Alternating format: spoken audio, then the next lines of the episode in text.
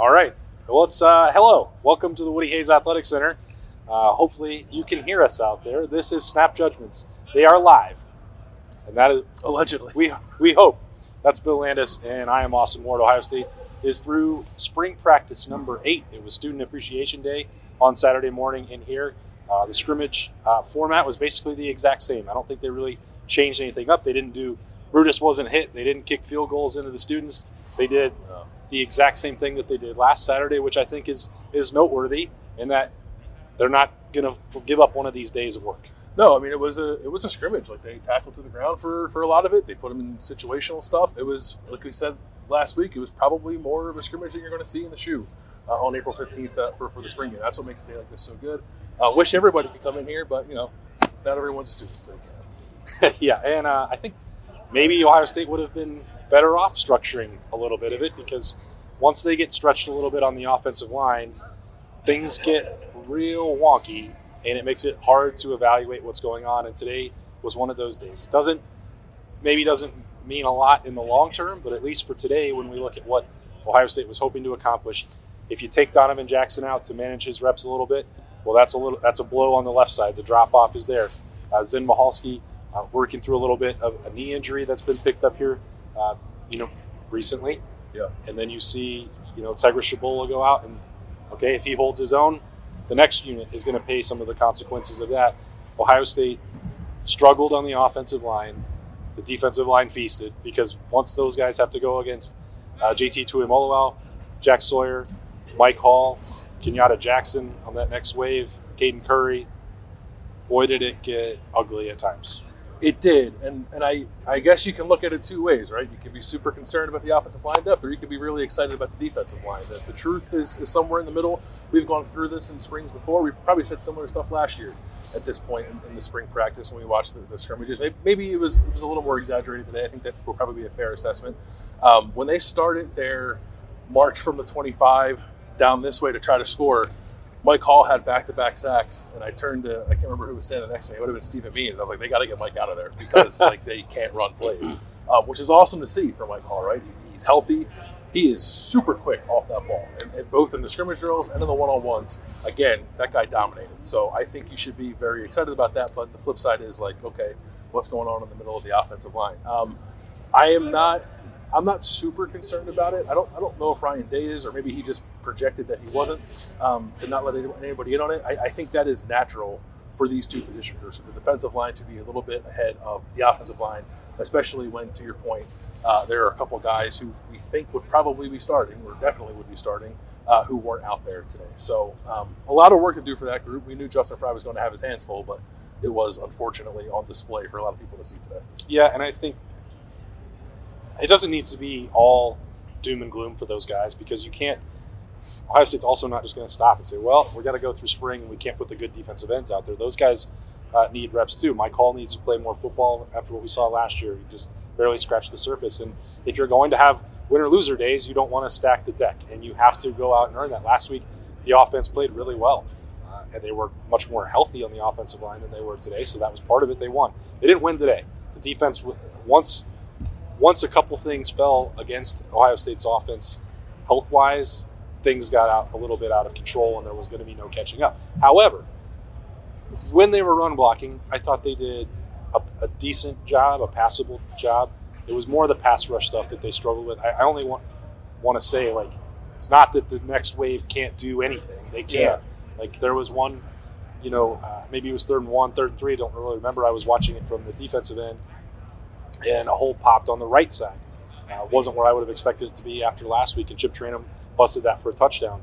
Uh, a little bit later on, uh, Donovan Jackson still wasn't out there, and Josh Fryar and uh, Enokk Vimahi opened up a massive hole on the left side that got for another first down before a guy was tagged and, and thudded up. Like, there was some productive stuff done, but the body of work certainly favored the defense. It, it definitely did, and it wasn't really – it wasn't just up front. Like, I thought the, the secondary had some nice moments. Now, that goes hand in hand, right? If a quarterback's kind of running for his life and throwing off his back foot and not seeing everything clearly, I think the defensive backs are, are going to, you know, have a better day than, than they would otherwise. But even in the seven-on-seven, I, I was impressed with, with some of the defensive back play. Davison Igbinosun had what I think might have been the first interception we've seen from anybody out here, like in the competitive theory. We've heard a lot about how the defensive backs are being more disruptive and getting their hands on the football. But Davison jumped jumped right in front of, I, I think it was Bryson Rogers on like a slant or a seven on seven, went to the ground, maintained possession, rolled over, and was an interception for the defense. Um, Cameron Martinez had a couple more pass breakups. Uh, Lathan Ransom had one, and then he also had a really nice play down on the goal line, sticking his nose in on a run play. Now, back to the offensive line stuff, no one blocked him, so, so that makes his life a little bit easier.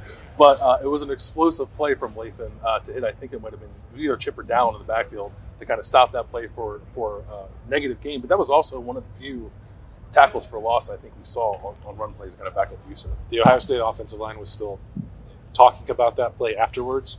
Josh Fryar was like, I don't think nobody saw Lathan coming. Like, it was, you know, they hadn't and. Like last week, I don't think they did a ton of blitz stuff, and Jim Knowles had alluded to that. Like base defense, work it in. Like they hadn't schemed up to try and get stops, and then like, okay, well here you go. Yeah, they were doing some games on the defensive line too. There was one play on the left side of the line where um, I think it was Mike Hall and Jack Sawyer did a little stunt, and like the right side of the line was like, I don't, I don't know where anybody is. So um, it was the the competition in terms of like the coaches, I think, trying to best each other was ratcheted up a little bit today too. Yeah, you can tell. Second scrimmage, eight practices in, you want to start doing that. You, as you reference uh, the defensive backfield, Jihad Carter did leave today's practice early. It was in seven on seven. We do not know the severity of it. They were looking at the knee. Ohio State is optimistic that it wouldn't be a long-term thing. They think that uh, it's Ryan Day talked about it afterwards, which is why we've got a little bit of insight. It's very early. Both he and Michalski will have to be evaluated moving forward. Um, We'll see what that means for the next two weeks, the final two weeks of spring camp. But you, you took Jihad Carter out of that mix. He was helped uh, straight to the training room, went down in seven on seven. Uh, you could tell that he was in uh, a lot of discomfort for that. But, you know, uh, it's another reminder why Cameron Martinez is so valuable to this team. And he's had a great spring. He was already running with the starters. Uh, and then it became more interesting to see, okay, well, what would happen to Ohio State beyond that? If you think that you're building around those two in the nickel spot, then where do you go? There'd been conversation, Bill, about maybe there'll be cornerbacks that help, yeah. And lo and behold, that was what happened today. Uh, Ryan Turner jumped in there uh, and got some reps there as the second team nickel. Yeah, I, I think when we talk about like the corners playing playing the nickel spot, I've always, up until this point, kind of viewed that more as like a, a true sort of passing-oriented defense, like a true nickel package, three cornerbacks out on the field, pull that kind of tweener safety corner off, a guy that can be more of a run defender. Uh, but now it's a, it's a different ballgame. We'll, we'll see what happens with Jihad Carter. But those were like he and Cameron Martinez are the only two like safeties who were actually playing that position. Um, Jyaire Brown was in that mix earlier in the spring. I'm sure he'll get a long look there too. I don't know if you try a guy like Sonny Stiles there. I'm not sure. They did. I thought when we talked with the safeties the other day, and Perry Iliano said, like, oh, we have a streamlined role for Sonny. I was like, I don't really know what that means. Mm-hmm. Um, but when they got down here, they, they did a drill where they started on the one, can you get a first down? And uh, Sonny Stiles is on the field in place of the nickel as like a third kind of linebacker, stuff we saw him do last Peach year. Yeah. yeah, so I think if you're, uh, as I said before, like I still think Sonny is in a position where he can push himself to being a full-time starter. But at the very least, I think it's stuff like that you're going to see him do. And now they have to mix and match a little bit with Jihad Carter potentially out for a little bit.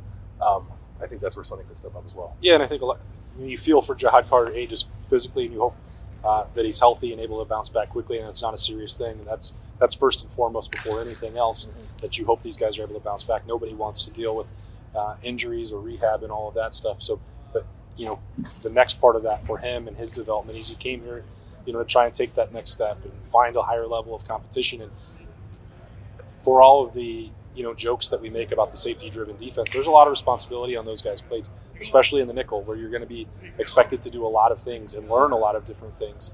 And, you know, so Cameron Martinez had an edge. He's been in the system for a year. Jihad Carter, you know, who, who can say for sure how, how difficult it is over just seven practices, eight practices to catch up and, and learn it all so that you're competing on a level footing. And now, let's just say for the next two weeks that he doesn't have that. I think that's probably a conservative guess. Uh, I don't. I'm not a doctor, and I won't pretend to be one. But you're going to be careful as if you're Ohio State and not push it. So, like, if he doesn't get some of those reps, you know, what does that mean? How much does you know, somebody like Jyaire Brown or Ryan Turner take advantage of that? Give Ohio State something else to think about. Uh, and then, whenever Jihad Carter is fully healthy again, like how much of those reps, to, you know, how much more catch up does he need to play? Yeah, it's it's it's unfortunate for a guy in, in his position. And I think, like, we came out here early in the spring, like, man, Jihad Carter was a starter at Syracuse. Why is he with the twos? It's for those reasons. He just has to pick up the defense. Cameron Martinez is a veteran. Um, he has that, that institutional knowledge that does help you get on the field earlier. I fully intend, or fully expected, excuse me, to, to see those two kind of be neck and neck, really, like, up through August. And hopefully that can still happen for Jihad. That's not too much of a setback for him. Um, it also makes me curious, like, we've seen – in a different iteration of this defense, Lathan Ransom play like a nickel role. I know he wants to play the bandit or the adjuster. He wants the opportunity to play sort of all three levels of the defense, but um, it's at least a good thing to have a guy like that on the roster with that kind of versatility if you get a pinch at that nickel position. Okay, we've not talked about the quarterbacks for a record length of time. Yeah. Uh, and part of that goes back to the reason that we started with the offensive line. It was difficult to evaluate them because they were constantly under pressure today. Uh, seven on seven stuff, early part of practice. I think Kyle McCord came out uh, and had a stronger early part, uh, more success in the early going than he did a week ago as he got uh, progressively stronger and, and more productive as last week went along. Uh, I think his better part was today uh, in the early in the first few practice, first few periods. Uh, and, and maybe for Devin Brown, they weren't. There was some, you know, inconsistency there with, with ball placement and accuracy. Again, that's we're reading too much into a small sample size, but that's that's the way it works. And Kyle McCord, I think, had the lead, still has the lead. That's that's I don't know what else to say about it. Yeah, I I, I would agree with that assessment. I, I don't know that I would say like it got any wider. I didn't I didn't see anything out here today that was like, okay, like he's really taking this thing and running with it. I, I just I just think that being the more experienced, developed, physically guy, it, it shows up on, on the field. And again, like, you know, Devin's probably not done a ton of favors in a setting where he can't truly unleash his athleticism, although he had one really nice play where it was rolled a sack. I don't I don't know if it was. They're protecting the quarterbacks, right? So a guy got close to him, but he still got out and, and went out to his left even and threw across his body a, a good ball. And you kind of saw the way that he can control his body and be a playmaker on, on the edges. So that's going to be, I think, still the thing that, that can help him win this competition if it, if it comes to that. I'm not saying he's going to, but that that's sort of maybe the upper hand that he might have there a little bit. Um, but I'm just continually impressed with Kyle, just like the way he carries himself, like the way that the guys kind of gravitate to him. Um, I, I Ryan Day still said he wants to see a guy kind of take take the lead by the end of spring practice. I don't I don't know if that'll happen. I'm still skeptical of that. But if, if that were the case, you, you'd have to think right now that, that Kyle McCord has a little bit of a leg up. Yeah, I think, I guess because of what we're talking about with the offensive line, maybe I'll, as we leave, I'll think more about uh, the seven-on-seven drills and the red zone passing drill because, you know, last week compared to this week, defense completely shut them out. I think the the rep, the, it was like eleven to one down there. Uh, that wasn't the case today. Ohio State's offense was much more productive down there. They scored at least three times, maybe four. It was, uh, I think it was four. Yeah. yeah. Uh, and, and one of them, I think, was like up in the air if they were – going to call a penalty or not, but it, it, it doesn't matter. Like the, so I thought the best throw of that session was Kyle McCord, sort of a, a layered uh, throw to Joe Royer in the back of the end zone. And, uh, you know, I've been talking about the tight ends and how that group is going to, to come along. It was nice to see Joe Royer make a play and, and validate some of that progress that, that we've talked about with him maybe making and, and pair him up. I believe G. Scott also scored there. So like they, they both made some plays. The tight ends were involved down there in the red zone. We can, you know, I guess this is the year that they're going to do it. It's going to happen. Gonna do it. Um, but it was, I, I thought it was an impressive throw from Kyle because you, you have to get that over, you know, sort of in that whole shot over the linebacker in a spot where Joe Royer can go up and make a play, and he did. Uh, I thought that was an impressive throw, probably the one that I'll, I'll think about, you know, this week more than any other. I think th- this will be probably unfairly making too much of, of what we've seen, but I just feel like there are like more throws available to Kyle than there are to Devin right now. Like I think they could both push it down the field. Kyle does that a little better. And and I think Kyle's really developed in his ability to throw those touch passes and, and be accurate and be able to dial it back and take it off the ball a little yeah. bit. That wasn't a throw he would have made the last year. Yeah, and I thought he made one similarly in, in the spring game last year too, which I thought was like a step in the right direction for him. So, but I also think that that's just like physical development. He's what he's one year into this ahead of ahead of Devin Brown. So like it's not surprising that it is that way. It's just a reminder that like that year matters, and I think that's where those things kind of tend to show up. Okay. And I, I know that you took notice for the second week in a row of where number eighteen was. Yeah, man. Uh, Marvin Harrison was in the slot like all the time uh, on Saturday. And Ryan Day said at the beginning of spring ball that they want to move him around a little bit. And obviously Julian Fleming and Emeka Ibuka are out. Xavier Johnson is not doing stuff either. He was out here like on the practice field. He's just not doing like competitive uh, eleven on eleven, seven on seven type of stuff. Um, and they needed a slot receiver. And today that was Marvin Harrison. And it is unfair. Uh, I, I truly feel bad for the for the slots and the nickels that have to try to cover Marvin. They unleashed him on a couple of, like, put him in motion, let him run a slot wheel. Like, it's good luck uh, to you. Yeah. Have have fun trying to defend that. But um, I think it's good for him, what Ryan Day said. Like, it's, it's good for the offense to find ways to, to move him around some, and it's good for Marvin to have that stuff, like, on tape or have that experience because um, I suppose – that'll be a question about him when he comes out in the, into the N F L next year. It's like, well, can he, can he run all the routes? Like, of course, the answer is yes. Um, but if you like to see it, I think I'll show it to you a little bit this year, too.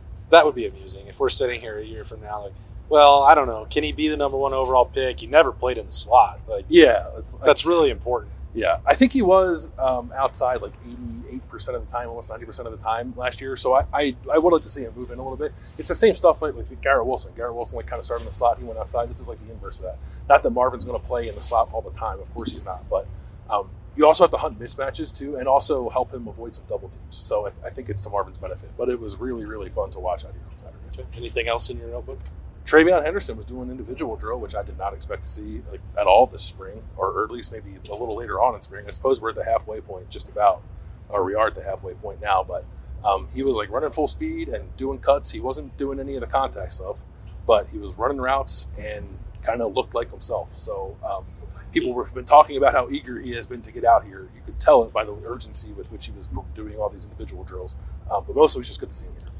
He came off the field with a big smile. I talked to him, and he's, he didn't he didn't just say that he was like close to feeling himself. He said that he is one hundred percent and feeling himself, and that the coaching staff is like, slow down. Yeah. You don't need to do anything with the team, and he desperately wants to, especially because in a day like today, you like Chip Trayanum and Dallin Hayden had to take every rep of consequence for Ohio State. Like Miyan Williams isn't doing anything. TreVeyon's coming back. Evan Pryor is still working out down here uh, in the end zone. It's like on the side, so. He wants to do that for himself. He wants to do that for uh, his teammates in that running back room, and he wants to, you know, help Ohio State get back.